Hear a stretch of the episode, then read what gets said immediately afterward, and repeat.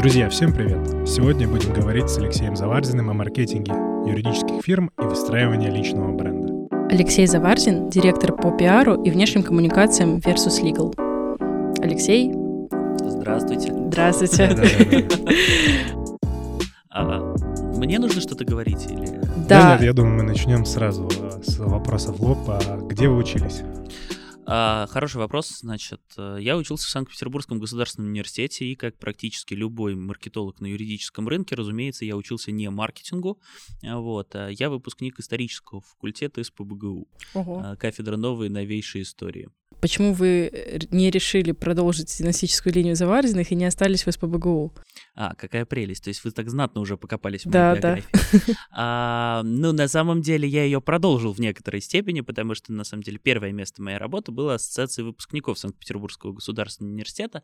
Ну и определенное количество времени я э, работал в Лимаматор, вот, после окончания. И, на самом деле, до сих пор поддерживаю достаточно плотные и крепкие связи. Это из разряда человека можно вывести из СПБГУ, но из СПБГУ из человека никогда нельзя вытравить. Было ли давление со стороны родителей, в целом семьи? Потому что кажется, что когда вот есть династия, есть фак, как, ну, немного научное направление или даже много научное направление, было ли давление, что вот надо обязательно этим заниматься в будущем? Ну нет, это не совсем так работает. На самом деле очень зависит от семьи, потому что, ну, сказать, что у меня династия как-то связана с историей, нет. Ну, у меня все предыдущие реинкарнации, грубо говоря, это, а, естественно, научники-биологи. Вот, и э, я, собственно, первый гуманитарий, по-моему, вообще за всю известную историю собственного рода. И, ну, тут скорее были шутки по типу того, что науки делятся на естественные и противоестественные. И, ну, ладно, сынок, выбирай, как-то вырастешь, поумнеешь, и все в этом ключе. Да, это, это никогда не было в формате такого жесткого приказного тона. У нас достаточно такие, я бы сказал, подкалывающие дружеские отношения в семье. Из разряда родители подходят к принципу, что вот дети что выбрали, то есть их не сильно волнует, чем дети будут заниматься. Главное, чтобы добились успеха. Все остальное это уже дело десятое. Вот. А какой выбор стоял перед вами, когда вы выбирали, куда пойти после школы? То есть ИСТФАК э, был рожден естественным путем, или это был очень э, результат сложного решения? Противоестественным, да. А, нет, это, если честно, очень связано именно с моими э, детскими еще увлечениями. Я увлекся историей еще до того, как пошел в школу, если честно. Мама очень удачно или неудачно в некоторой степени э, подложила мне книгу Людмилы Воронковой. Это, собственно, писательница еще, по-моему, советского периода, которая писала для детей в жанре э, исторический роман. Собственно, книга называлась э, «Сын Зевса». Это биография Александра Македонского, которая, в общем, адаптирована под, под ребенка. Ну, как бы я прочитал эту книгу, и все. И с этого момента никогда Штирлиц не был так близок к провалу. А, и все. Остапа понесло, и дальше на протяжении очень длительного времени я действительно вот увлекся историей. На самом деле до сих пор искренне ее люблю и занимаюсь, э, ну, уже скорее в формате хобби. То есть я считаю, что если у меня вечер прошел без чтения какой-нибудь интересной статейки на историческую тему, любой абсолютно, э, то он э, не то чтобы прожит зря, но его можно было бы докрутить получше. Вот. Ой, чувствую, сегодня материалов много у нас будет. Да-да-да. Я сразу подумал о журнале «Дилетант». А как сложилось, сложился путь от истфака к тому, чем ты занимаешься сейчас. То есть это все равно э, совсем другое, наверное, потому что ИСФАК — это вот скорее про почитать, по, посозидать, а тут, э, я бы сказал даже простым словом, суета, по факту, такая практическая. Ну, эм, истфак э, про почитать и про созидать, это, конечно, слишком ярко э, сказано.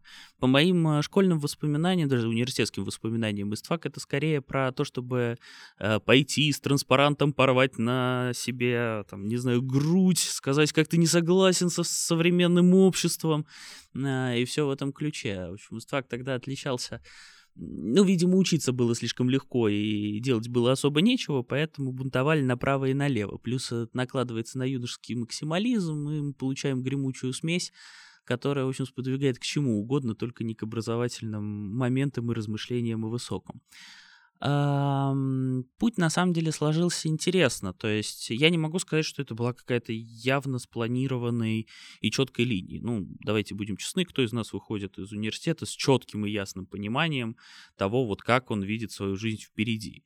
Я сейчас-то не могу сказать, что я четко определился с тем, куда я хочу идти, чего я добился и так далее. Но, в принципе, словосочетание долгосрочное планирование за последние несколько лет это становится чем-то сопоставимым с мифами и легендами Древней Греции, как известно.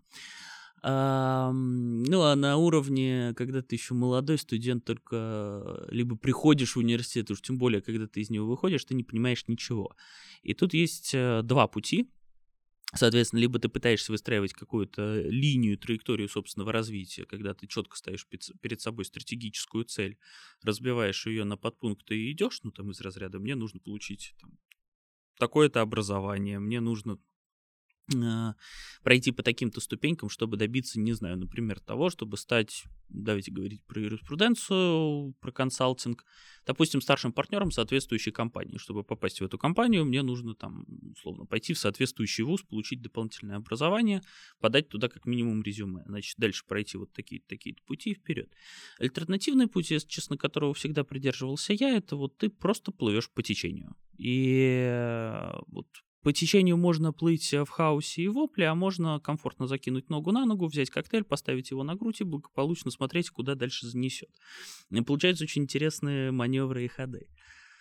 Поэтому, если рассказывать вообще всю историю, то попал я очень случайно э, в юриспруденцию. Дело было следующим образом.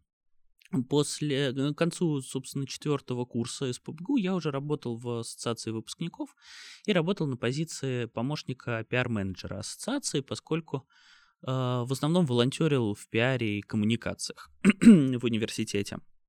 Вот.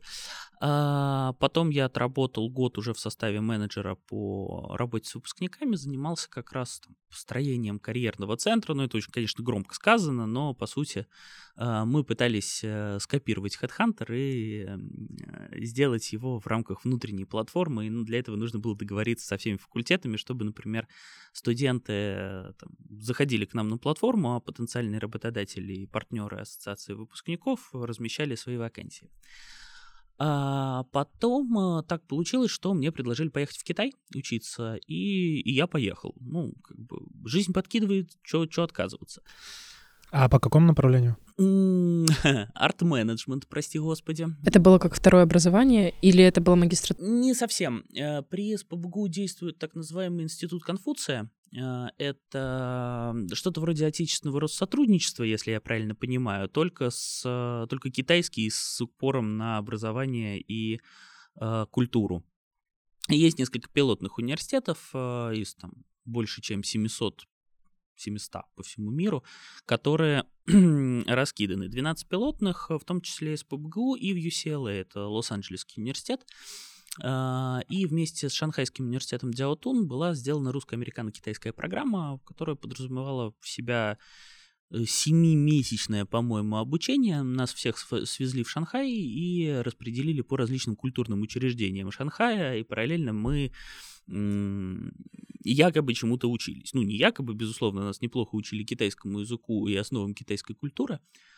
Вот, и я, собственно, проучился там всю эту программу, вернулся полной уверенности того, что сейчас меня, выпускника Санкт-Петербургского государственного университета по истории, с иностранным образованием арт-менеджера, с руками оторвут на любой работе. Я же весь из себя такой крутой, да? Ну и тут ты как бы сталкиваешься с суровой действительностью, которая говорит тебе, ну, ориентация севера, я хочу, чтобы ты верил, я хочу, чтобы ты плакал. А, ну и в течение года ты пытаешься как-то найти работу, прибиваешься к различным проектам. Ну, как бы я особо ничего не, от, не отказывался. Вот, э, искал какие-то, в общем, истории, успел поработать с агентством стратегических инициатив в Санкт-Петербурге, успел поработать с высшей школой менеджмента из ПБГУ. А, в еще одном проекте Дом Бенуа, кажется, культурным.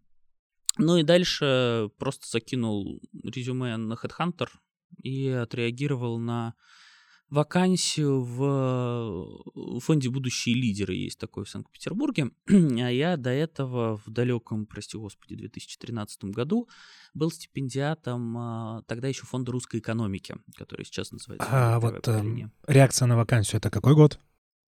Это 19-й. Да, по-моему, 19-й. Вот. То есть сколько это? 4, 4 года. Чуть не, так, не так давно, получается, да? Или 18 Ну, Нет, 18 5 лет назад. 18 18 6 даже. Да, в общем, где-то где там, 5-6 лет назад. И выяснилось, что коллеги искали вакансию не фонд непосредственно, а одному из э, спонсоров партнеров. фонда, который, да, партнеров, которым тогда являлась юридическая компания Legal Studio, которая сейчас является Grata International Санкт-Петербург. Вот. И, собственно, я стал...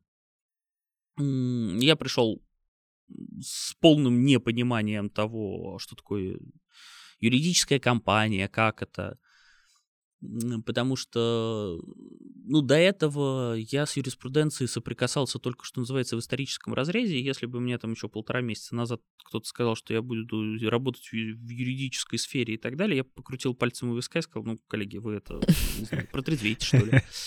Да, ну вот неисповедимы пути Господни, что называется.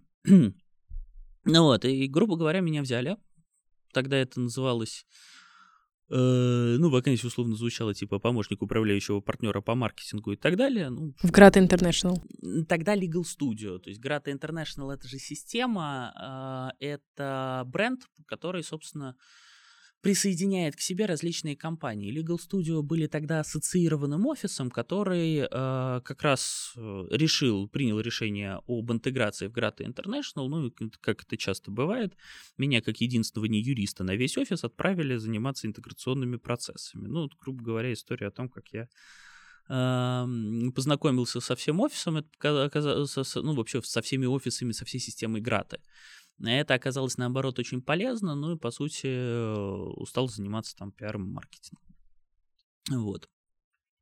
Давай, э, давай завершим э, вот этот блок первый. Я бы такой вопрос задал. А вот в будущем ты отправишь своих детей в СПБГУ, чтобы продолжить династию, получается, СПБГУшную, которая там на сайте даже у них есть. А, да, я даже помню, как мы готовили эту статью. Ух. А, ну, я не имею ничего против во всяком случае, как э, в свое время сформулировал э, прекрасно очень нравящуюся мне фразу мой отец. Э, есть два типа вузов, из ПБГУ и не из ПБГУ. Я надеюсь, вы меня простите, даже с учетом того, что мы находимся в высшей школе экономики, к которой я отношусь с глубоким уважением и почтением. А, вот. А, ну, мне нравится эта традиция. То есть это не, это, это не работает в формате какого-то указа, приказа или что вот это вот четкие правила, от которых нельзя отступать. Нет. А, это красивая традиция, плюс, откровенно говоря, в СПБГУ, ну, давайте будем честны, далеко не самое худшее образование не только в этой стране, но и в мире. Вот. И более того, есть очень мощные действительно факультеты, я был бы рад, чтобы там, дети продолжили. Но тут еще есть такой момент, как бы я не знаю, где я окажусь, когда у меня появятся дети. Потихоньку уже начали раскрывать секреты рецепта, как прийти а, в юридический пиар. Поэтому открываем блок со специальными вопросами. И первый вопрос э, связан с тем, какая, какие основные задачи были вот э, в момент, когда вы пришли, блин, я все на вы, тогда я перезапишу. Какие основные задачи были вот связаны с э, первой практикой в юридическом пиаре? Uh, ну, на тот момент это все-таки называлось, наверное, юридическим маркетингом, но тоже вот тут э, вечная путаница в, терм, э, в терминологии. Маркетинг и пиар — вещи совершенно не тождественные, грубо говоря. Так, теперь для нас и для слушателей. Чем а, отличается хорошо. пиар и маркетинг? Ну, смотрите, в моем э, понимании, опять же, нужно понимать, что я тоже не совсем маркетолог. Маркетинг, с моей точки зрения, это про, в первую очередь, сбор аналитики информации с рынка. А, то есть, с моей точки зрения, настоящие маркетологи — это те, кто занимаются суровой статистикой, аналитикой и так далее, предоставляют данные, передавая ее в другие департаменты. Ну, например, задача пиара а, — это создание, в принципе... Коммуникации. А, часть, частично, то есть это коммуникация, связи с общественностью, это создание, в принципе, имиджа компании. Стратегическая такая работа получилась. А, в том числе и тактическая, и стратегическая. То есть, на самом деле, задача пиара, если отвечать там на простой вопрос, это как должна выглядеть компания вовне какой у нее должен, должен быть имидж. Вот это задача пиара. Задача маркетинга — собирать информацию о том, как выглядит рынок и кто мы сейчас на рынке. Задача, например, э, рекламы — заниматься э, аналитикой того, что нужно нашему клиенту, предлагать это нашему клиенту потенциальному, искать нового клиента. Ну вот, конечно, в связке с маркетингом. И это все очень разные направления. Ну то есть, условно говоря, когда юридическому маркетологу приходит и говорят, ты ж маркетолог, настрой там то-то, то все пятое, десятое, это все равно, что прийти э, к любому юристу и сказать, ну ты ж юрист, там, помоги мне, вот, вижу, что улыбаетесь, прекрасно понимаете. Аналогии абсолютно такие же, то есть маркетинг, он тоже очень всеобъемлющ. И у каждого своя роль. Я в конечном итоге пришел, например, к пониманию того, что мне ближе всего пиар и коммуникация. И я себя маркетологом именно не считаю, я себя считаю именно пиарщиком. Но чаще всего, особенно в небольших компаниях, такого деления, разумеется, не делается.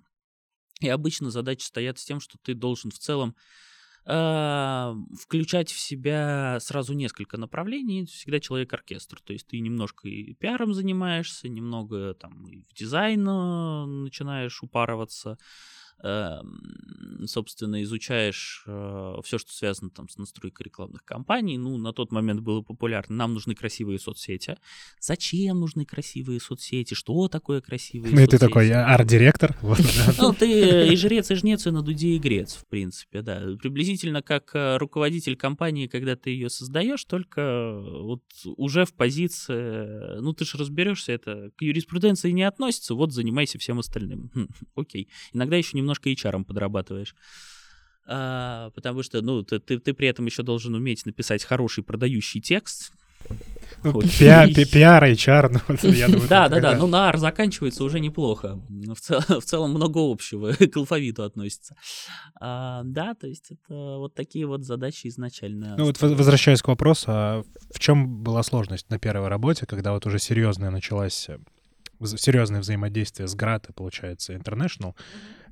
Вот, э, мне кажется, просто тяжело, особенно все равно, если есть какой-то бэкграунд там, маркетинга или пиара, все равно тяжело в такой специфической сфере сразу начать э, применять какие-то общие тенденции из э, пиара и маркетинга, потому что это такая сфера профессиональных услуг, как там врач, э, и прочее, прочее, прочее, когда клиент немножко по-другому мыслит, не как там в, в реальном секторе, к примеру, когда там покупает футболку. Здесь можно рассказать про боль, с которой пришлось столкнуться, или про секреты, как эту боль преодолеть, и что помогло в процессе становления директором пиар-отдела? Вы знаете, тут напрашивается хороший вопрос. А с чего вы взяли, что я пришел уже сформированным экспертом на эту позицию? Ну, ребят, при всем уважении, 23-24 года, какая нафиг экспертиза? Ну, то есть э, к этому моменту хорошо, если ты приблизительно начинаешь сейчас осознавать, что вокруг тебя в этом мире творится. Это уже большое достижение. Вот, то есть ни о каком профессионализме, экспертизе речи идти не может. Ну, я, например, сейчас себя там экспертом и так далее тоже не считаю. Более того, я считаю, что вот э, конец моей карьеры будет, когда я внезапно приду к осознанию, что я все познал, я эксперт, и, и дальше развиваться мне некуда. Это как Эйнштейн же, да, по-моему, говорил, чем больше я узнаю, тем больше я понимаю, что я ни черта не знаю. Вот э, из той же оперы. Недавний выпускник, недавний студент, который, ну, приблизительно где-то что-то как-то знает, чего-то понахватался. Ты исследуешь новый мир. Ты, в принципе, достаточно открыт к новым знаниям, пониманиям. Ты начинаешь с того, что формируешь вообще свое восприятие рынка. Надо понимать, что в целом юридическому маркетингу практически нигде и никто не учит. Ну вот сейчас Миша Морозов сделал в московской вышке, ну не сейчас, год назад, по-моему, э, курс Спецкурс. по юридическому да, маркетингу, да. да. Это вот который миллион, да? Там стоил Нет, нет, нет, это, это ты про аспирантуру, по-моему, говоришь. Не-не, там был курс э, бизнес, э, бизнес-лог, как-то так вот он назывался, и он стоил э, миллион в год, там стоит. Какая прелесть, это тоже вышка? Да, вышка московская. А, тогда это не он, это, наверное...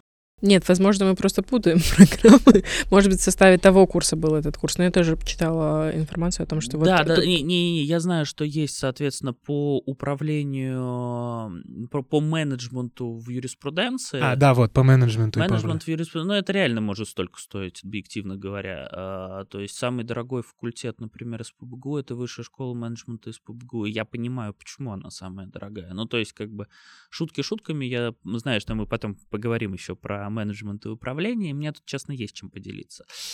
Но если вот возвращаться к изначальному вопросу, то а, ты сам формируешь свое понимание, что такое рынок, как он устроен, а, как с ним играть. Плюс, а, ну, по сути, ты же все равно общаешься с людьми. Вне зависимости от того, какая это корпорация, организация, это всегда со стороны кажется, что организация это какой-то вот страшный механизм, который вот приходит, э, там есть свои дикие стандарты и так далее. Но, в общем, а фишка-то на самом деле заключается в том, что везде люди. Ты взаимодействуешь с людьми, ты понимаешь, как это работает, ты разбираешься, дальше ты там смотришь, принимаешь, не принимаешь правила игры и понимаешь, как с этим работать. А, и на это, на самом деле, ушло, в принципе, мое время в Грате. Плюс э, надо понимать, что Грата все-таки работает как альянс, работающий под единым брендом это не единая структура. Это каждый офис является, ну, по сути, своим, простите, я историк, мини-феодальным княжеством, где управляющий партнер отвечает за свой регион. И, соответственно, ты в целом волен делать в рамках своего офиса, ну, что посчитаешь нужным, желательно придерживаясь общих правил и стандартов. Ну, у тебя есть свое веское. Как франшиза, получается. Ну, скорее да, ну, насколько я знаю, не сколько, не сколько франшиза, у них еще все зависит от стран, где располагается главный офис. Вот, например, в Казахстане Град International, они супер такие унифицированные, и туда нельзя войти и открыть, например, офис ну, в каком-то локальном городе. Это единая компания. Да, то есть, да. условно говоря, Град International, она изначально пошла из Казахстана, то есть первые основатели — это управляющие старшие партнеры Алматинского как раз офиса. А, и собственно, там они открывались как единая компания. Потом была сформирована ассоциация Град International, уже, по-моему, штаб-квартира в Швейцарии. И после этого они стали предлагать присоединяться к довольно сильному бренду. То есть в России сейчас действует, по-моему, четыре офиса, три интегрированных, один ассоциированный. Москва, Санкт-Петербург, Ростов и Самара, РБЛ, адвокатское бюро это не то чтобы франшиза, грубо говоря, это стилистика как Дентонс. Идея достаточно проста. А в целом все так ильфы развивались на территории РФ, насколько я понимаю, более-менее примерно, когда некоторые люди просто покупали там либо франшизу, либо мы это как-то по-другому назовем, но принцип один тот же был. Не совсем. Не совсем. Могли присоединять уже готовые команды. Ну, то есть, условно говоря, у тебя есть, когда ты выходишь на новый рынок, у тебя есть два варианта развития событий. Ну, три на самом деле. Значит, э, вариант первый. Запартнериться с одной из компаний и сказать, что вот они теперь ваши ключевые единственные партнеры, и мы только с ними работаем. Все, эксклюзив. Пам. Второй момент. Выбрать команду и ее купить. Полностью перевести под свой бренд. А, и третий вариант — это открыть свой собственный офис, привести или нанять сотрудников на месте, открыть под своим брендом и вот развивать. А, самый объективный зачастую попадается именно второй вариант. Это когда ты берешь Действующую уже а, систему. Де- действующую компанию, и ее скорее либо интегрируешь, либо покупаешь. А, потому что это уже компания, которая понимает местную специфику, а специфика очень сильно отличается в зависимости от региона, типа права и так далее, и так далее. А, это э, получается интереснее, но ты должен предложить что-то, что побудит эту команду уже работать на тебя. и э, вот у Dentons, если я правильно помню, они в свое время исходили из принципа, что они такой юридический маркетплейс. Э, то есть, условно, вы можете в любой точке мира обратиться в Dentons, и вы получите соответствующего уровня и стандарта услугу в любой точке планеты. Э, это вот стилистика Dentons. Были компании, которые просто открывали офисы уже непосредственно в России и вот не выходили за пределы. Вот Михаил Морозов, о котором я сегодня уже упоминал, компания Stone, э, Stonebridge сейчас называется, это Freshfields. Они, насколько я помню, именно открыли офис, нанимали сотрудников, и, собственно, вот у них действовал один единственный офис здесь, который оказывал услуги. Э, могу ошибаться, не очень хорошо помню их историю, но тем не менее. ну, собственно, в таком ключе. И вот Грата шла по принципу присоединения к э, охвату регионов и присоединению дополнительных офисов. Тогда возвращаемся к основному вопросу, который открыл этот блог. А, в чем заключается твоя работа? Какие основные задачи у директора пиар-отдела в юридическом, а, в юридической фирме? Ох, а, тоже очень хороший вопрос. Ну, смотрите, есть, условно говоря, задачи, которые прописываются в должностных инструкциях, есть, условно, зоны ответственности. То есть а, в моей картине мира пиарщик даже не столько человек, который выполняет а, конкретные блоки работы, сколько человек, который должен знать, как решить любую задачу вот на любом уровне. То есть, условно, очень хорошо сказал в свое время Александр Цыпкин про работу пиарщика, потому что, если вы знаете, он в свое время был пиар-директором северо-западного мегафона. А, он сказал, что пиарщик, сейчас а, дословно, если вспомню, Доказать, что пиарщик работает хорошо, очень сложно. Доказать, что пиарщик работает плохо, практически невозможно. В принципе, доказать, что он работает, задача крайне нетривиальная. А, когда ты занимаешься коммуникациями и пиаром, пиаре, на мой взгляд, особо нету такого понимания или понятия, как а, реальный результат в моменте. То есть это всегда такая вспомогательная история, которая влияет на общий успех компании. То есть э, от того, что ты вовремя послал соответствующим людям подарок, ну, причем там не, не взятку, ничего, а вспомнил там про Новый год или поздравил с днем рождения, или с кем-то, в общем, пошел в теннис, поиграл и так далее. Но как ты можешь вот в моменте оценить, насколько это повлияло?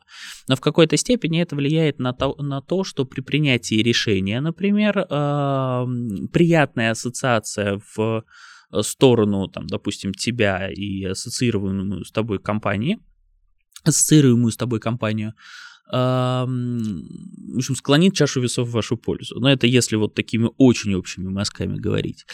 А, пиар, э, ну, он стабильно связан со СМИ, то есть это расширение взаимодействия с э, изданиями, журналами, там, не знаю, телеканалами и так далее. Это работа, связанная с, ну, безусловно, юридическими рейтингами, прости господи. А, это, это, это вечная головная боль Мы подготовили этот маркетинга. вопрос. Да, мы еще про это поговорим. Да. А, это все, что связано на самом деле с Личным выходом брендом. на новые ну, личный, ненавижу это словосочетание личный бренд, но не суть. Это все, что связано с поиском выхода на новые аудитории, например. Ну, то есть э, мы садимся и исходим. Так, вот нам нужно, например, выйти на эту аудиторию. И именно моя задача найти пути того, как мы с этой новой аудиторией будем общаться, или как нам попасть и стать ее частью, или как минимум не теми людьми, кого будут с палками, вилами и факелами оттуда изгонять. Это про теннис интересно на самом деле, потому что вот э, в США многие говорят, э, что чтобы заниматься недвижимостью и финансами, нужно уметь играть в гольф, иначе у тебя ничего не получится. И э, поэтому есть много гольф-клубов, куда все хотят попасть, потому что там происходят основные переговоры. Основные переговоры, да-да-да. А это работает не только в Соединенных Штатах Америки, на самом деле, потому что, ну, в целом, а, вы любой, ну, как бы, окей, человек — существо социальное. А, более того, нас всегда тянет к каким-то более закрытым сообществам, и нас тянет к объединению сообщества по интересам. И вот эти вот общие интересы, они выравнивают, например, линию позиционирования. А, из таких самых известных, например, дорогих историй это гольф, это яхтинг, это э, что ж еще-то такого можно сказать? Теннис, безусловно. Э, ну, шутками БДСМ. Это я сейчас на самом деле совершенно не смеюсь. А, и все, что с этим связано. То есть какие-то вещи, э, куда ходит очень закрытая группа, как правило, весьма состоятельных людей, и которые объединены какой-то общей страстью, интересом, как бы это сейчас не звучало в разрезе последнего утверждения. Ну вот такая вот ну, насколько я понимаю, на московском рынке что-то подобное, подобное дело. На любом рынке. Томашевская, там вот эта вся вся команда таких топовых юридических фирм э, в России сейчас. Футбол, э, там Бег. Недавно биатлон, да, я видел, что они сделали, и постоянно какие-то такие спортивные мероприятия. Но это среди самих юристов. А если мы говорим про клиентское взаимодействие, там немножко другое. То есть, условно говоря, там legal run, он есть в любой точке э, России и так далее. Просто, условно, весь российский юридический рынок, он смотрит на Москву как, э, условно говоря, на центр. Ну, вот тут витрина, выставка и так далее. При этом очень много чего интересного делается и в Новосибирске, и в Санкт-Петербурге и так далее. Ну, в общем, везде, где есть определенные скопление, грубо говоря, юридических команд, там везде начинает формироваться какое-то общение, взаимодействие. Ну, все зависит от того, насколько вообще компании и команды тянутся к общению друг с другом. А не кажется, что в Санкт-Петербурге вот такого сильно меньше? Что вот я смотрю, может быть, это искажение из-за социальных сетей, но вот я смотрю на рынок Санкт-Петербурга, и как будто в разы меньше здесь чего-то происходит. Чем в Москве? Чем или, в Москве. Чем, или в США? Да вообще, ну да, тут юристов меньше. Ну, в целом, не в Москве, можно сказать, особенно в Санкт-Петербурге. Вроде как здесь есть достаточно потенциал крупные... хороший, да, да. хороший потенциал, хорошие юридические команды, но при этом как будто нет такого взаимодействия, такого уровня взаимодействия, которое выстраивается в Москве. Это факт, но нету и как будто бы нету сильного стремления к этому объединению. Ну, то есть, условно говоря, я не могу сказать, что есть вот конкретное петербургское сообщество юристов и юридических компаний. Но тут важно говориться. Я говорю только про консалтинг и свое его восприятие. Я знаю, что вокруг ряда различных мероприятий формируются определенные команды по интересам. Они не сподвигают ходить там на какие-то совместные активности и так далее, но они формируются там, например, в чатах и начинают общаться. Это есть личное общение, и в целом, в общем-то, консалтинг друг друга знает. Но интереснее всегда Москва, потому что, условно говоря, есть вот это вот ощущение, что можно выйти на московский рынок и, соответственно, часть его на себя забрать. Э, в целом нельзя сказать, что оно не обоснованное, потому что приблизительно, ну не половина, конечно, но значительная доля крупного федерального консалтинга является выходцами из Петербурга. Вот. Поэтому, Свободная да. ниша, получается, в Санкт-Петербурге для тех, кто вдруг захочет заняться таким объединением. Да, для этого нужно иметь э, твердое желание и, ну, на самом деле, историю и, и восприятие того, что ты хочешь э, заниматься таким, ну, по сути, комьюнити-менеджментом. Вот. Э, но это возможно. Вот раз мы заговорили про мероприятия, тогда следующий вопрос. А какие мероприятия и стратегии продвижения используются на практике в целях продвижения юридического бизнеса? Любые. Ну вот топ-3, допустим. Ох, ну прям топ-3 это вы хватанули, потому что условно... Я, например, придерживаюсь позиции того, что маркетинговая стратегия, во всяком случае сейчас на юридическом рынке, штука малоприменимая и... Потому что идут за доверием? Нет. Я вообще считаю, что ну, объективно, я считаю, что юридический маркетинг вообще в принципе в юриспруденции он безнадежно отстает и в целом от современных трендов маркетинга как такового отлетает лет на 12 назад. Проблема ключевая заключается в том, что маркетингом занимаются по остаточному принципу те компании, которые э, ну, точнее, те люди, которые, на которых это все благополучно сдвигают. То есть, на самом деле, реально отсутствует серьезный менеджмент и, например, на управляющие позиции и менеджерские позиции, если мы хотим построить компанию, ну, как бы не нанимаются менеджеры, кого этому учили. Этим занимаются, как правило, там партнеры, управляющие партнеры, сами юристы. Э, безусловно, там, которые создавали эти компании, я прекрасно понимаю, что они хорошо разбираются в том, как работает юридический бизнес, но в целом, какое количество управляющих партнеров хотя бы имеют MBA? То есть правильно я понимаю, что верное утверждение о том, что хороший юрист, э, просто хороший юрист, не значит, что э, управляющий партнер, и не обязательно управляющему партнеру из этого вывод быть хорошим юристом. Управляющему партнеру в первую очередь нужно быть хорошим менеджером, управлять бизнесом. А вот быть хорошим юристом — это может быть хорошим дополнением, но не обязательно. Но при этом, если человек хороший юрист, но не является менеджером и не умеет управлять бизнесом, он не может быть управляющим партнером. Ну, может, но это не приведет э, к хорошему результату в конечном итоге. Именно так, я больше скажу. Позиция управляющий партнер подразумевает, что партнер не занимается юридической деятельностью, он занимается тем, что он выстраивает бизнес. И э, очень мало кто это понимает. Пытаются и бизнесом заниматься, и руками работать, и все-все-все. Задача управляющего партнера в фирме – это заниматься выстраиванием процессов. Процессов, бизнес-процессов, выстраиванием того самого бэк-офиса, который делает из компании именно бизнес, а не набор юридических практик. И это на самом деле всегда очень болезненный момент, потому что если компания растет, а, формируются сильные юридические практики, которые там, каждая выстраивает свою систему. Но если вы хотите строить действительно большой бизнес, который будет работать, ну, например, как Dentons, там есть партнеры, которые приносят основные деньги. Там есть, условно говоря, а, те, кто, по сути, больше всего может влиять на ключевые решения. Но есть правила игры, которые устанавливает единый менеджмент. Ты можешь быть с ним согласен, ты можешь быть с ним не согласен, но ты должен, э, соответственно, выполнять, насколько бы важной ключевой практика не была. Это определенные правила игры, и задача, э, собственно, хорошего, на мой взгляд, управляющего партнера – это выстроить систему, когда, ну вот, кесарю кесарева, слесарю слесарева. Юристы занимаются юридической деятельностью, реклама, маркетинг занимается рекламой и маркетингом, HR занимается HR, кадрами, вот, а, и выстраивается хорошая система менеджмента, хорошая система управления. Я а, а почему так получилось на российском рынке, что все смешалось в доме Облонских? То есть вот если посмотреть на юридические компании, то очень часто можно увидеть, что как бы и, и туда, и туда хочет управляющий партнер, и мы видим, что какое-то странное вообще отношение у компаний, даже крупных, к бизнесу в целом. То есть такой консервативный элитарный клуб, как будто, который достаточно с пренебрежением может относиться к каким-то экономическим вещам, которые в целом в бизнесе абстрактно работают, не только в юридическом, там выстраивание каких-то финансовых моделей, цифр и прочее, прочее, прочее. Простая достаточно аналитика, там, к примеру. А все пытается вот э, сделать как-то консервативно, очень часто можно заметить там, что цены определяются просто пальцем в воздух, никто там это не, не занимается аналитикой, эффективностью сотрудников и прочее. Много можно так, аргументов таких найти, когда мы видим, что, вот, как я сказал вначале, все смешалось в Томе Облонске.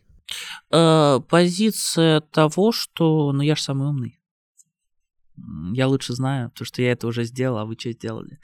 А, это первый момент. Второе, ну, сколько вообще российскому бизнесу лет? Не берем предреволюционное время и эпоху, потому что, ну, объективно. Лет 30 рынок не сформировался как таковой. Ну, то есть он не может назвать себя зрелым. Он э, не очень знает про процессы и так далее. Плюс, э, ну, когда 70% э, продаж и так далее это сарафанное радио, то есть это история, построенная на личном бренде, на Ну, то же самое доверие. Да, это доверие, и ты просто, ну, зачем тебе применять новые какие-то подходы и так далее, если у тебя работают твои личные коммуникации. Это такой еще момент. На самом деле я не буду э, поддерживать тезис о том, что компании про это не задумываются, задумываются. То есть если посмотреть на высший эшелон, задумываются.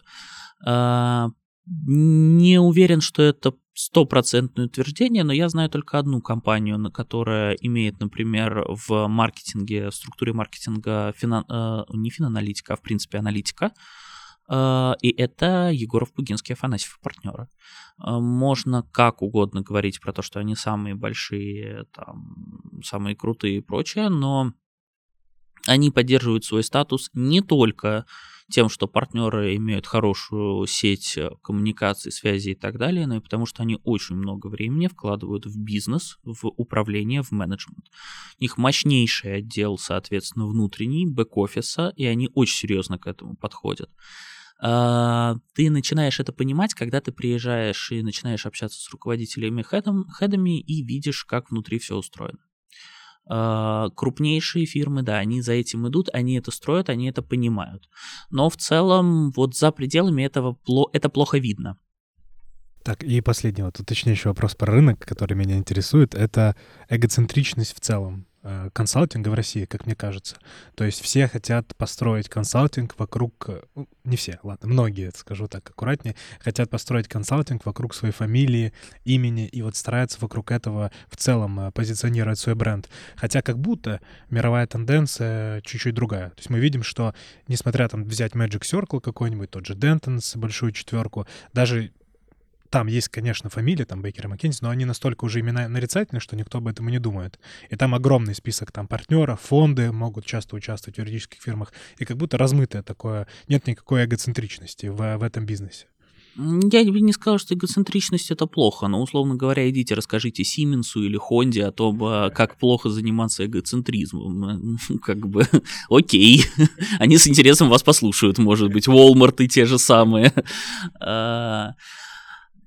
Ну, вопрос того, как, это, как, как ты, опять же, выстраиваешь систему. Ну, то есть, условно, какой-нибудь э, Иванов и партнеры, наверное, не очень. А вот если ты компанию просто называешь Иванов и делаешь свою фамилию нарицательную, не вижу в этом вообще ничего плохого.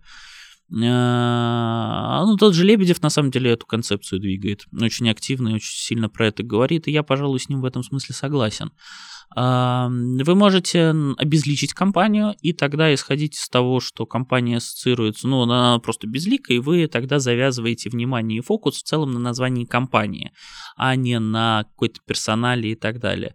Но в целом можно сделать э, при правильном позиционировании, опять же, очень серьезной работе, сделать так, что ваше имя становится стандартом качества, стандартом определенных, э, ну, уровнем определенных стандартов даже скорее, и а, вот это вот как раз примеры там McKinsey и так далее.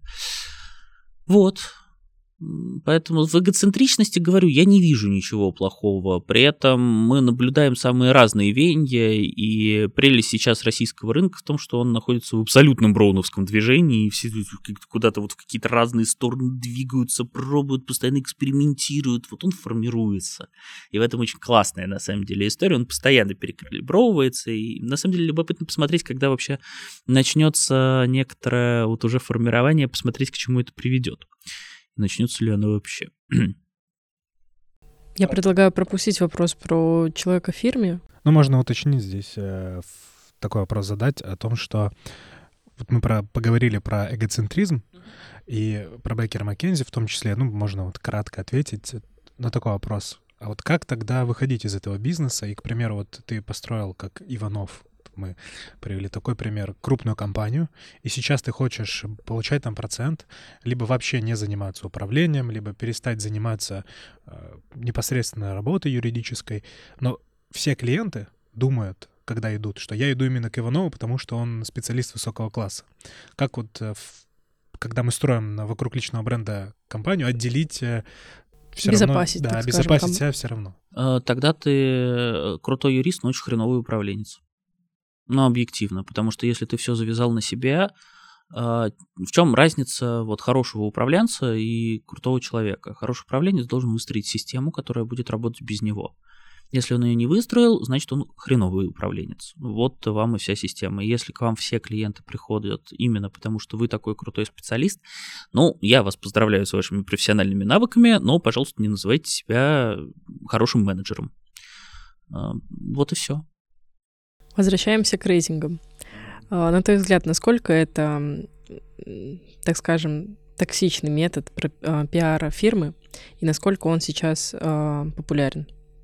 Объясню, почему так вопрос сформулирован. В предыдущем нашем эпизоде с Андреем Леонидовичем Козиком мы обсуждали, ну, вообще психологию, да, работы в юридической сфере.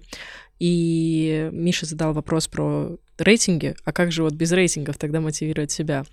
На что мы услышали комментарий, что рейтинги на самом деле сомнительный эффект оказывают в качестве мотивации. То есть, возможно, наоборот, э, демотивируют и ну, не являются, да, так, так скажем, эффективным методом в вопросе продвижения себя или фирмы. Вот насколько э, это сейчас популярно и насколько это может быть, было применимо раньше. Я вот даже бы уточнил э, здесь, потому что, мне кажется, столько негатива вокруг рейтингов, особенно в России, когда, ладно, есть какие-то флагманы, флагманские рейтинги, но есть там э, топ-1000 там водокачки, топ-1000, топ-10, топ-100. Ну, нужно просто знать, в чем участвовать, а в да, чем да, нет. Да, и там да, куча есть... таких рейтингов, и все пытаются выставлять эти рейтинги в разные свои места, что кажется немного перенасыщение. Или это искажение у нас? Э, нет абсолютного искажения. Буквально сегодня, когда я ехал сюда, я общался с э, коллегами из еще одного экспертного журнала, которые интересовались, а как сделать рейтинг на рынке. Вот, им нужно было посоветоваться с какой-то юридической компанией, которая знает э, и, и про рейтинги, и мы оказались первыми, кто был у них в наборе телефона. История какая? Значит, говорить про то, что рейтинги бесполезны, не согласен. Э, говорить о том, что нужно выбирать, в каких рейтингах участвовать и для чего, согласен. Ну, то есть, в принципе, э, ну, говорить такими штаммами, что вот это вот все да, хорошо, вот это вот все нет, нехорошо, ну, нельзя. Опять же, мир не черно-белый. Мир, он очень цветной, куча оттенков, разных вариаций и прочее. Это то же самое на самом деле и с рейтингами. Есть рейтинги, которые в принципе являются подтверждением вашего статуса на рынке. И участие в них в принципе как будто бы легитимизирует э, ваше присутствие в юридическом сообществе. Это нормально. Вот. Есть рейтинги, которые, например, призваны показать, что вы достойны внимания и заслуживаете доверия, что вас проверили уже. Это на самом деле во многом была функция международных рейтингов, потому что, ну, если вы не обладаете связями, ну, там, не знаю, э, в условной Гамбии, вот, э, но вам потребовались там юристы, у вас будет два варианта развития событий. Вы либо пойдете искать у себя друзей и знакомых, которые там через третьи, четвертые руки знают людей из Гамбии, или которые там когда-то были, имеют взаимодействие с, э, имели взаимодействие с местными юристами, это там путь нескольких рукопожатий, либо вы откроете международный рейтинг и посмотрите, в какую компанию вы можете обратиться. И с этой точки зрения вот эти вот исследования и рейтинги, особенно Chambers, особенно там Legal 500, они действительно имели место быть. То есть там были разные вопросы к Best Lawyers, но не суть. В российских рейтингах, ну, например, если вы хотите работать с э, подрядами, с тендерами, то э, ну, там одним из условий действительно является присутствие, зачастую даже в определенных тирах, определенного рейтинга, потому что это будет показывать, что у вас, ну, как минимум, есть опыт сопоставимых по масштабам проектов. И для крупных компаний участие в рейтингах зачастую, ну, практически обязательно. Во всем остальном вы просто смотрите. То есть э, зачастую рейтинг может быть действительно дополнительным пиар-эффектом. Но опять же, есть такая вещь, как э, маркетинговая насмотренность визуальная. Когда ваш, если перед вами стоит задача создать ассоциативную линию между вашей компанией и юриспруденцией, по сути, ваша задача светиться как можно больше во всем, что касается э, слово юриспруденция. И тем самым вы просто будете в этом участвовать. Ну, тем более, если рейтинг небольшой не сильно сложный, ну, скопировали уже описанные кейсы, подредактировали в зависимости от стандартов э, и запросов. Ну, потому что вряд ли у вас вот настолько часто меняются проекты. Вы все равно будете подавать и те же. Ну, не одни и те же, но, в общем, они много где будут пересекаться. Э, там у разных рейтингов плюс-минус свой фокус, вы будете его немножко менять, но история такая. Если мы про рейтинги говорим. Так, ну тогда можно следующий вопрос задать, э, такой достаточно просторечный. Как искать клиентов? Вот, э, к примеру, можно даже так построить на самом деле вопрос. Вот есть выпускник. Он э, понимает, что сейчас меня ждет э, либо карьера, 30-летняя там в где-нибудь международной юридической фирме, тяжелый труд и работа, где я там, в, я утрирую, понятно, где я там становлюсь в конечном итоге там партнером, либо как-то достигаю по карьерной лестнице высоких результатов. Либо я сейчас э, выстраиваю личный бренд и пытаюсь э, за счет своего имени каким-то образом самостоятельно искать клиентов, либо даже если я буду работать э, в какой-то юридической компании, при выстраивании личного бренда я в любой момент могу уйти и начать заниматься собственными проектами. Вот э, в этой развилке каким образом, вообще есть ли такая развилка, и в этой развилке каким образом правильно действовать молодому студенту? То есть нужно ли заниматься вот так активно личным брендом? Тогда это не про клиентов. Ну, а про клиентов э, вопрос э, связан с личным брендом. Это сразу Ну да. несколько, на мой взгляд, Мгм. если честно, вопросов. Ну, Два раза. Миши других не бывает. Вот. А, Ну, во-первых, нет такого понятия, как правильно или неправильно. Ну, его объективно нет. Все очень зависит от личных характеристик человека. Смотря что вам нравится. Если вам нравится заниматься конкретной юриспруденцией, и вот вы любите отрабатывать свои задачи и так далее, идите в компанию, не парьтесь от того, что вы там не создадите свою фирму к 25 годам. Ребят, честно скажу, мир не рухнет. Более того, миру будет глубоко фиолетово на то, сделали вы это, не сделали. Мир существовал там, условно, сколько? 4 миллиарда лет до нас, и еще столько же просуществует, когда нас не будет. И в целом это там, работает только исходя из, из ваших личных э, мыслей и убеждений. Если вам больше нравится заниматься конкретно работой, вы получаете от этого удовольствие, идите в компанию, не беспокойтесь. Э, Будете принимать решения, исходя из того, как будет складываться ситуация. То есть э, у каждого свой, свой темп достижения успеха. Не нужно бежать, не нужно вот в панике носиться. Действительно, несколько тяжелый момент, когда ты выходишь из университета, и у тебя прекращается вот эта вот линейная история с инструкциями. А как дальше? Действительно, дальше инструкций нет, ты принимаешь решение. Но это не должно приносить ужас, панику и боль. Ну да, конечно, когда ты молодой, хочется сразу, чтобы все было вот и красиво, и дорого, и богато, и здорово, и вообще. Но у редких единиц это как-то получается, но какой ценой?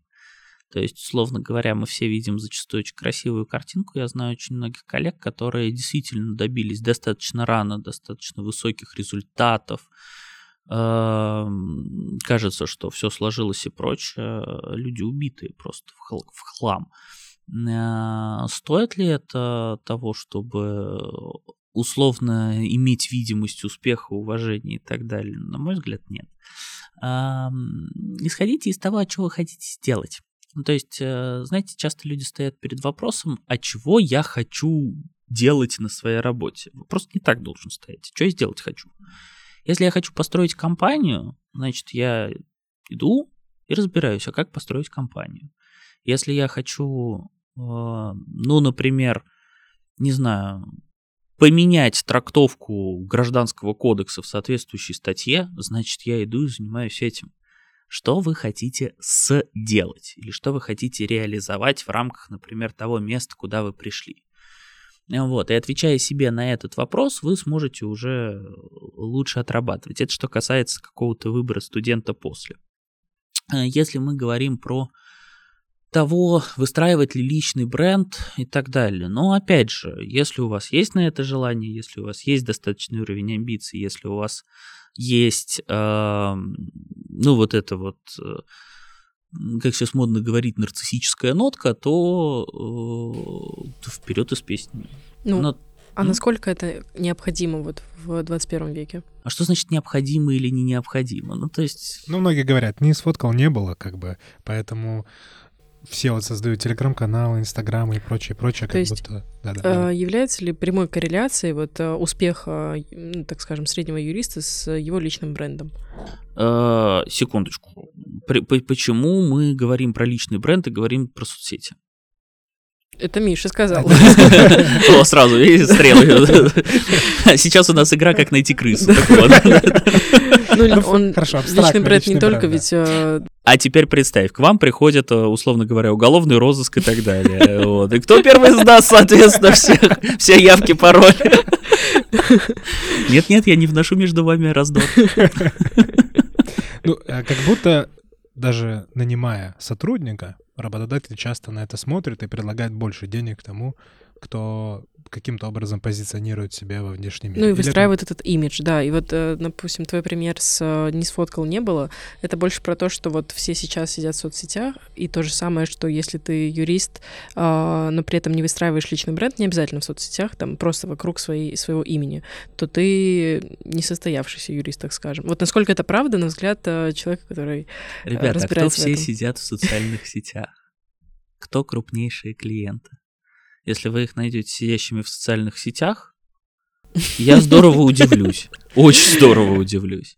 А, Мы всегда судим, исходя из собственных э, внешних ощущений э, и того круга общения, в котором мы общаемся. И вот это вот опять же разница юриспруденции и маркетинга. Задача маркетинга сказать, уважаемый Иван Иванович, э, вы не правы. Вот как бы, вот аналитика, не все сидят в соцсетях. Там, и ваше убеждение о том, что э, Солнце вращается вокруг Земли, оно несколько отличается от истинной действительности и правды. Вот правда обстоит вот так. Э, Ваше личное мнение сформировано из вашего, обще... из вашего круга общения, вашего определенного пузыря. вот. И делать выводы на основе собственных ощущений это вот э, первая ошибка, с которую учат не допускать маркетологов. Только аналитика, только статистика. И я честно скажу, социальные сети один из самых мало работающих инструментов, инстру- инструментов в B2B сегменте. Есть отдельные практики, где он может сработать. А, Это определенные виды интеллектуальной собственности, это определенные виды трудовых правоотношений, это сравнительно выход на международный рынок, но это будет скорее в разряде B2C. Вот. В B2B практически не работают социальные сети. То есть, если вы хотите развивать именно B2B сегмент, нет, э, digital маркетинг не будет у вас работать практически. А что будет? А, будет работать как раз история, связанная с мероприятиями, с личным общением, подсвечивание экспертизы. А, Ну вот смотрите, пример абсолютно прекрасный, который сделал Versus э, как, э, ну это открытый кейс, Соответственно, про него можно рассказывать. Два года назад э, один, одна из наших старших партнеров, Александра Куртюмова, она сделала совместный проект с изданием Legal Insight. Называется оно э, «Управление интеллектуальной собственностью в неуправляемом мире». Серия из 12 интервью, которые ведет она на странице журнала Legal Insight с директорами юридических департаментов и департаментов по управлению интеллектуальной собственностью крупнейших компаний э, России. Собственно, многие из них стали клиентами. По итогу вот этих вот интервью. Это персональное знакомство, это рассказ о компании, это установление связей, это обсуждение того, а что нужно и что мы можем предложить. Вот вам пример того, что может э, сделать вас, э, собственно, вас э, не то чтобы узнаваемым, вот условно говоря, вот клиентская история, которая принесена. Или есть, условно говоря, если мы говорим про экспертизу, ну вот примеры того, что делает там эффективный справочник застройщика Качкины партнеры, сейчас Landlow к ним присоединились. Или, например, есть компания China Window Consulting, которая единственная в России взяла и перевела гражданский кодекс Китайской Народной Республики на русский язык. Ну и, соответственно, все, кого интересно там что-то связанное с правом Китая, вот, вот они оттуда не вылезают. Компания сформировала себе э, имидж э, ключевого специалиста по праву Китая. Ну, справедливости ради они такими и являются, но тем не менее. А, ну или, условно говоря, мы когда выходили на рынок а, Объединенных Арабских Эмиратов, а, у нас есть сайт, и мы его сделали в формате базы знаний. То есть э, сайт Versus UAE, он содержит э, всю в открытом доступе информацию о том, как завести бизнес в. Крутой сайт, кстати, очень. Э, Как? Спасибо большое. Это комплимент нашему дизайн-отделу. Я тоже им И футура, и говорю. футура еще. Это в целом. Ой, такое- чего у нас только нету. Вот. а У нас скоро будет э, большая россыпь сайтов, потому что скоро будет объявление о том, что мы становимся не Versus Legal, а Versus Group. Вот, поскольку мы уже превышаем все мыслимые и немыслимые направления и давно уже вышли за пределы юриспруденции, если честно. А, Ну, спасибо за комплимент, нам приятно. А, Вот, и, э, ну, на самом деле, вот такая вот работа через экспертизу, да, работает взаимодействие и выстраивание хороших контактов, выстраивание, э, выстраивание мероприятий, придумывание новых историй, которые, во-первых, будут подсвечивать вашу экспертизу, во-вторых, создавать вам вот эти вот персональные знакомства и выстраивать, ну, либо личный бренд, либо бренд компании, неважно. Посмотрите, что делают крупнейшие игроки рынка. На самом деле огромное количество того, что делается, это на самом деле мероприятие в первую очередь. А вот мы рассказали про кейс Версуса. Очень крутой кейс, э, как по мне, звучит на самом деле гениально. В целом, вот про комплименты к сайту. Если посмотреть вот все проекты Versus, Versus Mind, Futura, еще ряд других проектов, все выглядит очень красиво. Я даже не понимаю иногда, о чем там, о чем там речь в ну, непосредственно. Да, что уж грохотаете, я тоже не понимаю. Но как это выглядит, это очень красиво. Вот. А если брать не Versus, а может быть какие-то есть еще такие публичные кейсы, ну, которых ты помнишь, с которых можно вот взять пример, вот прям вот как они хорошо что-то сделали в сфере там пиара или маркетинга. Uh, ну, отличный пример это Егоров, Пугинский, Афанасьев партнеры сделали в свое время вместе с Федеральной антимонопольной службой uh, антимонопольный форум. Ну, крутая, гениальная идея. Вы приводите одного из ключевых, э, ну, по сути, ключевого игрока, с которым идут все переговоры, споры и так далее. Вы организуете форум, устраиваете площадку для дискуссий всех заинтересованных, что называется, welcome. То есть и вы сразу понимаете, что тут, тут, тут прямая связь. Вы умеете хорошо взаимодействовать с потенциальным контрагентом, вы разбираетесь в этой тематике, к вам можно идти, соответственно, вы главные эксперты. Пам, все, welcome. Красиво. Угу, очень круто. Но это на самом деле вот самая логичная история. То есть показать, что А, вы можете это сделать, б, вы обладаете соответствующим уровнем доверия со стороны контрагента, в, вы разбираетесь в этой э, сфере. То есть, условно говоря, вы показываете свою реальную экспертизу. Вы ее показали, прекрасно, здорово, мы будем к вам обращаться. Можно в следующий блок перейти? Да, переходим плавно к следующему, завершающему блоку нашего сегодняшнего эпизода, который называется «Советы студентам». Угу. Советы и рекомендации э, от нашего гостя. И первый вопрос, наш любимый, потому что сейчас у нас преддверие Нового года, и в целом мы учимся на юридическом. Как э, справляться со стрессом? Как это делаете вы? Возможно, какие методы есть для наших слушателей? В том проблема, я не справляюсь.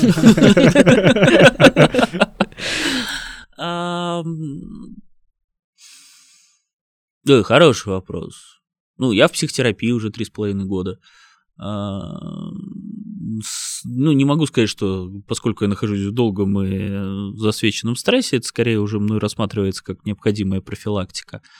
А так, я не буду говорить про какие-нибудь спорт, режим дня, питание и так далее, поскольку сам ни черта не соблюдаю, поэтому, в общем, не буду врать.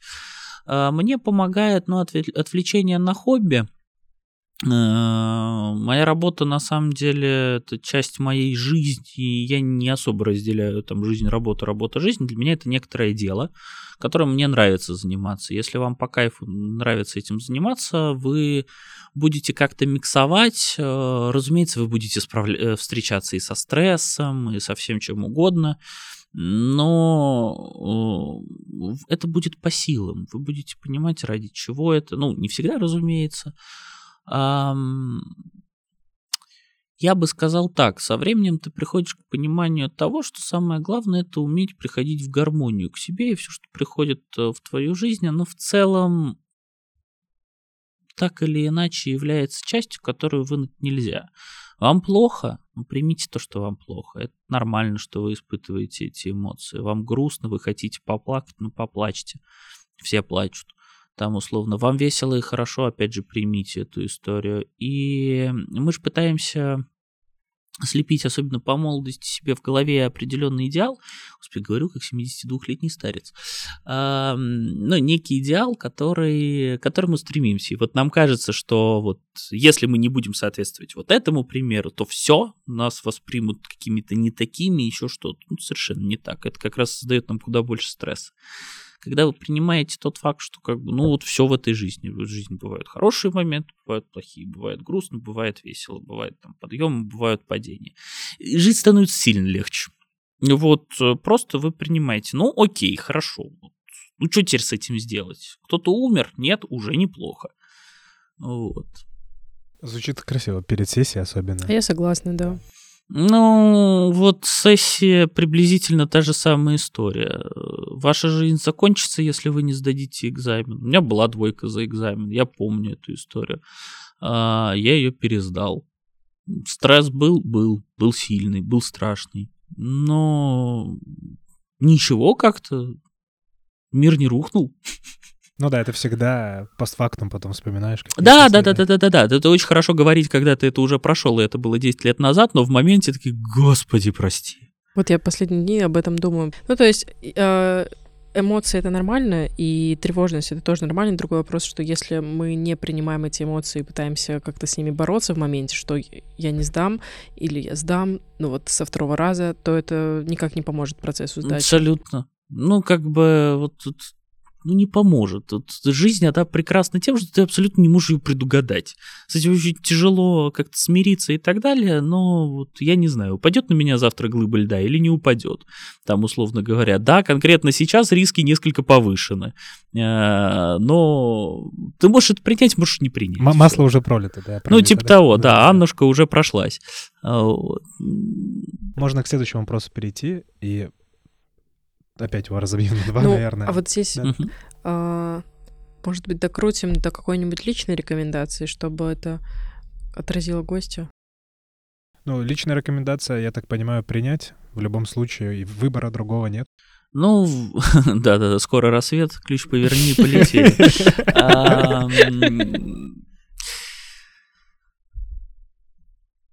Я не могу сказать, что если я сейчас подведу какую-то линию, это будет характеризовать меня как некую личность. Э, в разные периоды разного времени мы очень разные. То есть, условно говоря, я понимаю, что там год назад или два года назад я бы ответил совершенно не так на э, какие-то вопросы, чем отвечаю сейчас. Ну, соответственно, и рецептура тоже. Рецептура отличается. будет изменяться угу. в зависимости. Ну, как бы принимаем, давайте так, принимаем то, что все изменчиво, и то, что ваше мнение тоже будет меняться.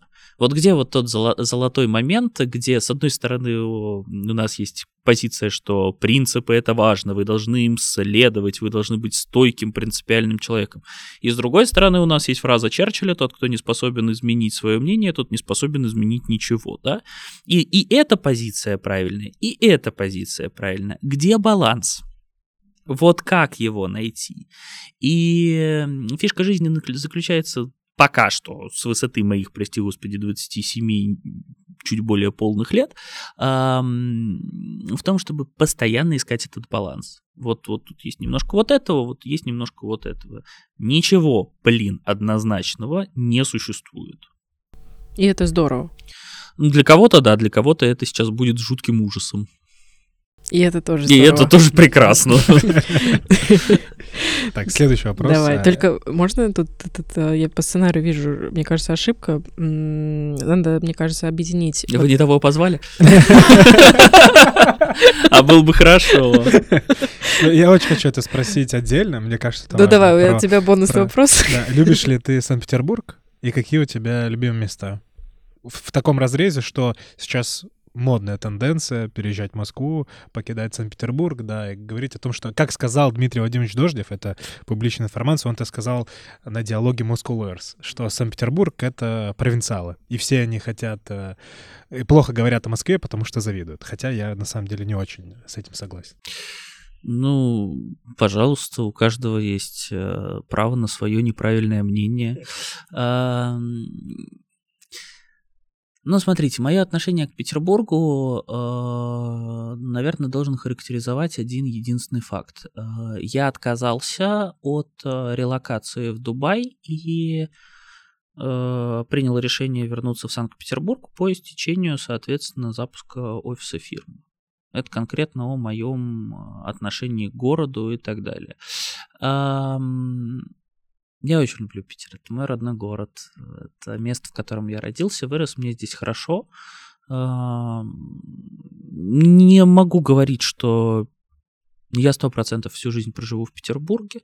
Я хорошо отношусь к Москве. Для меня это города с, с очень разной энергетикой. Э, я считаю, что Петербург лучший город на Земле с мая по сентябрь. В другое, место, в другое время года я не понимаю, зачем декабристов в Сибирь ссылали. Здесь реально хуже. Вот. Эм, ну, у меня отношение к Петербургу, потому что это мой дом. У меня с ним связана там, моя личная история, связана история моей семьи. Я прохожу все то, что для меня там является родным, а я человек, который, ну, на самом деле, к таким вещам прикипевает. Не могу сказать, что мне не нравятся какие-то другие места. Я люблю путешествовать. Мне повезло, я смог посмотреть какую-то небольшую, но все-таки часть мира. И э, везде есть свое очарование и прелесть. Про, люби, про любимые места я родился и вырос в Петроградке. Это самое любимое, наверное, с детства я... А, мы жили на Каменноостровском, недалеко от Лопухинского сквера. А, это вот там, где улица Академика Павлова. Там есть этот вот Лопухинский сквер, которого, который я ходил еще, когда был совсем маленький. Там была старая площадка с э, детская с горками. Я помню, как ее перестраивали, там были мои первые друзья, потом мы там гуляли в школьные годы, в студенческие. Я туда ходил на свидания. И да и сейчас, в общем, люблю. У меня есть мой хороший друг, с которым мы с детства, собственно, э, общаемся. Он жил как раз неподалеку. Сейчас он живет в Наполисе, у него там свой бизнес, он развивает все дела. И когда он приезжает в Петербург, у нас с ним есть традиция. Мы с ним берем по кофе, встречаемся, берем по кофе, идем в Лопухинку сидеть на камнях, смотреть на Неву, а, потому что там такая как раз излучина, которая идет вдоль каменного острова. Ну и общаемся о жизни. Это, наверное, одно из самых любимых мест, которые у меня есть э, в Петербурге, которые на самом деле у меня в первую очередь ассоциируются э, с городом и с домом. Здорово. А какие места, возможно, не места, вы бы порекомендовали так по-другому, да. Мы бы, я и набор моих тараканов. Просто мне очень жалко Ивана, который будет монтировать эпизод, потому что я буду в монтажном листе писать, вот здесь вырежи вы, а вот здесь вырежи... А вот здесь ставь ты, да. Я отдельно запишу. Ой, приношу извинения. А, рекомендации. Спектакли, а, возможно, музеи, выставки, а, фильмы, книги, все, что ты бы искренне порекомендовал для наших слушателей. Круто. Петербург больше ни с чем не ассоциируется, только обязательно спектакли, музеи, фильмы, а еще мемориальные доски. Посоветуй, пожалуйста, чтоб наверняка. Вот, кладбище офигенное в Питере есть. Где Бородва, да? Ну, в том числе, я не знаю, Смоленская красивая, не знаю, Волковская ничего, так я слышал. А, литераторские мостки вообще огонь.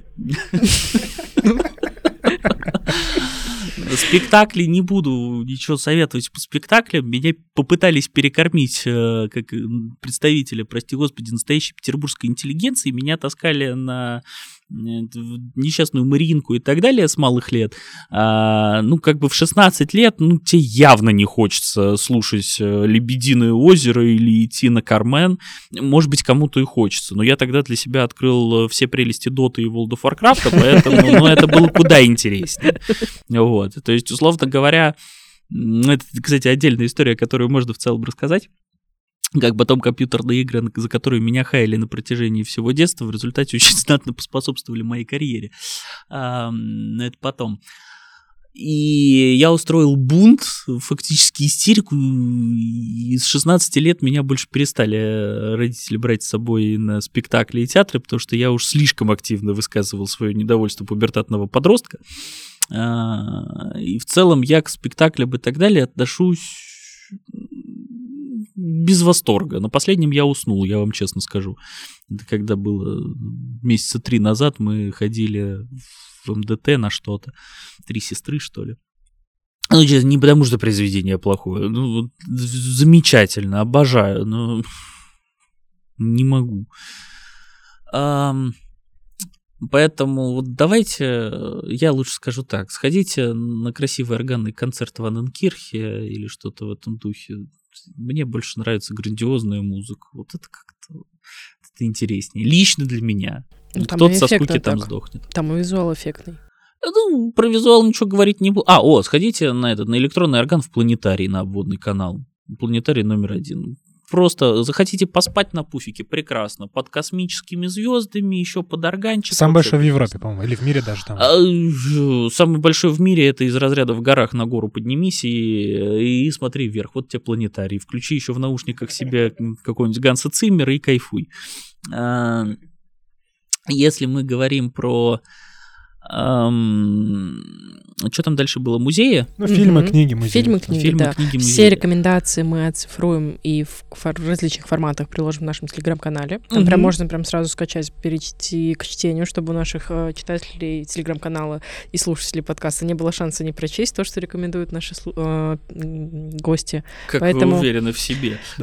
Я бы не был так уверен. Можешь сказать, что повлиял на тебя? Вот э, мы про историческую книгу уже поговорили. Мгм. Можно еще там про фильм. М, Ну, я сейчас давайте с музея начну. Я действительно люблю Эрмитаж.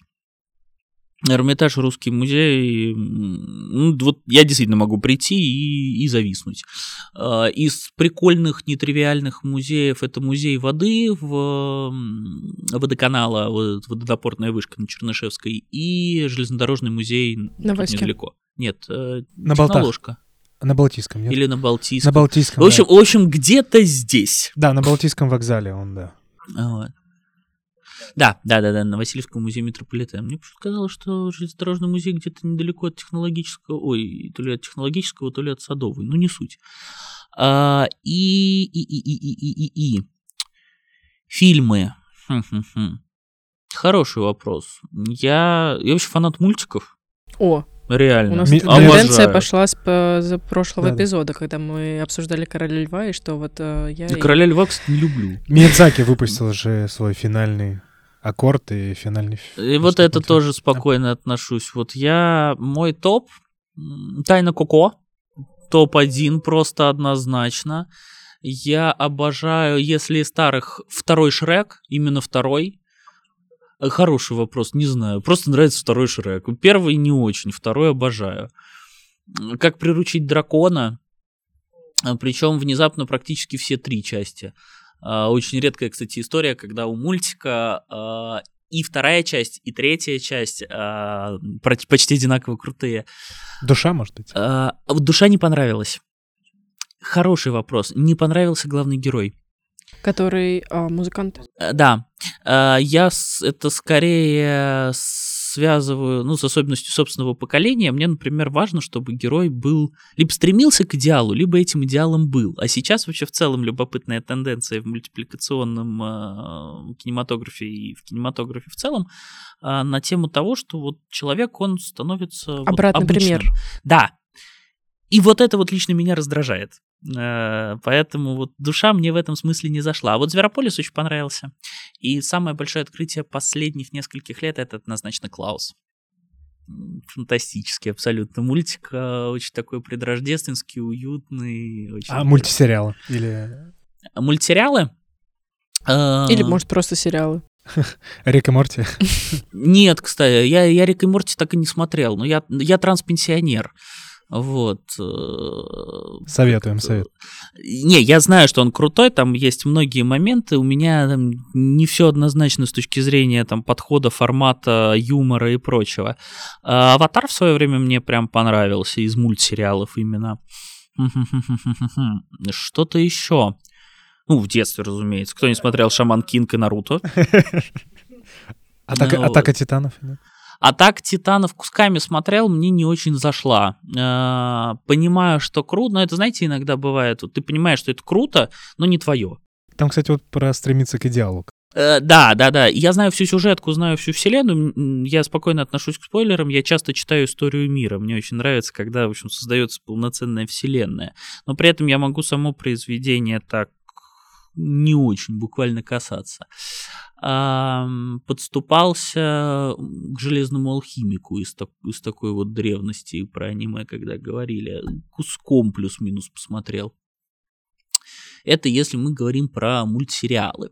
Если мы говорим про фильмы.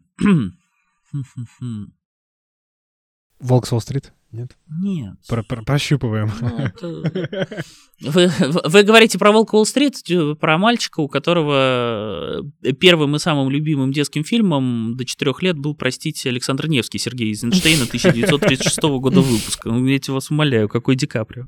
З- Зеркало, может? Нет, нет, нет, нет, нет. эм, Можем начать с жанра. Да, да, прошу начать жанр. Тебе говорят Александр Невский, а ты дальше. я люблю классические А «Война и мир» Звездные войны, Властелин колец и Звездные войны первые шесть эпизодов. Дальше как бы мы не будем этого касаться. А, Властелин колец и э, Гарри Поттера. Вот. «Война и мир» у Михалкова.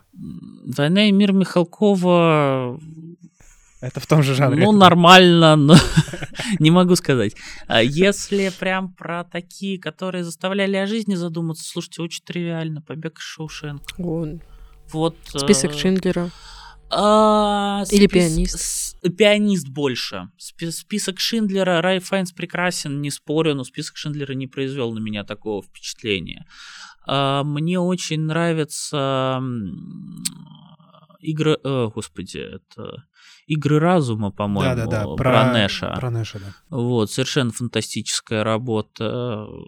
Гладиатор, Армагеддон, это вот про такой вот красивый уход, еще что-то. Из российских в свое время Дюна, может быть, из Я современных. тоже подумала, про что Дюна спросишь. новая.